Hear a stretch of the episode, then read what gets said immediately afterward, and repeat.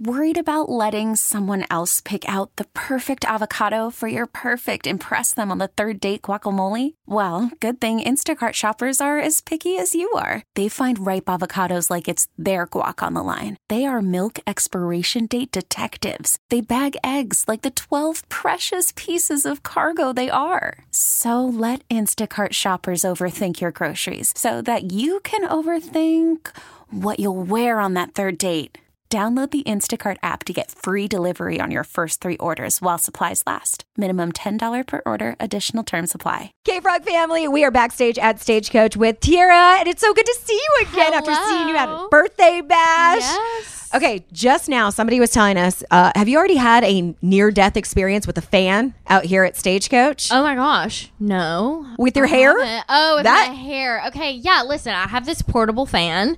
And um, eh, when you said fan, I thought you were talking about like literal fan, like a person. um, and Like, yeah. no, they love me. yeah, I know. I'm like, Why I don't know. they trying hard?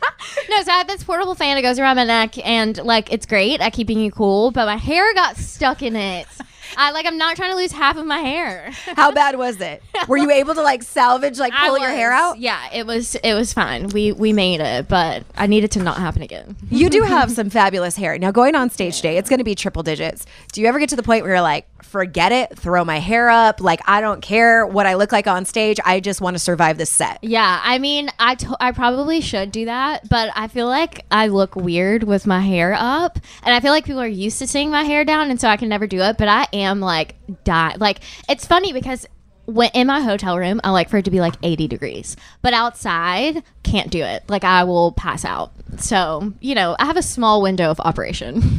Well, it's so cool to see your journey. I mean, you were just in uh, Dolly's music video, Yeah. Peace Like a River. So give us the dirt on Dolly. Is she really as nice as she, She seems? She is. She is. I got to meet her twice actually, and both times she's been just so amazing. And it was so cool. Like we we didn't really get to talk to her, you know, while we were filming the music video, but like just to watch her do her thing was so cool. I mean, she is a boss and she really truly like remembers everybody and is so sweet to everyone around her. So Listen, I'm just I'm just trying to be like Dolly. Everybody should try and be like Dolly. Exactly. Now, looking on your posts uh, on Instagram, you just recently did one for your hubby's B day. You called him uh, Smooch Bear. Your Smooch Bear. Yes. What is your pet name that he has for you? What does he call you? He calls me Tata Petite. I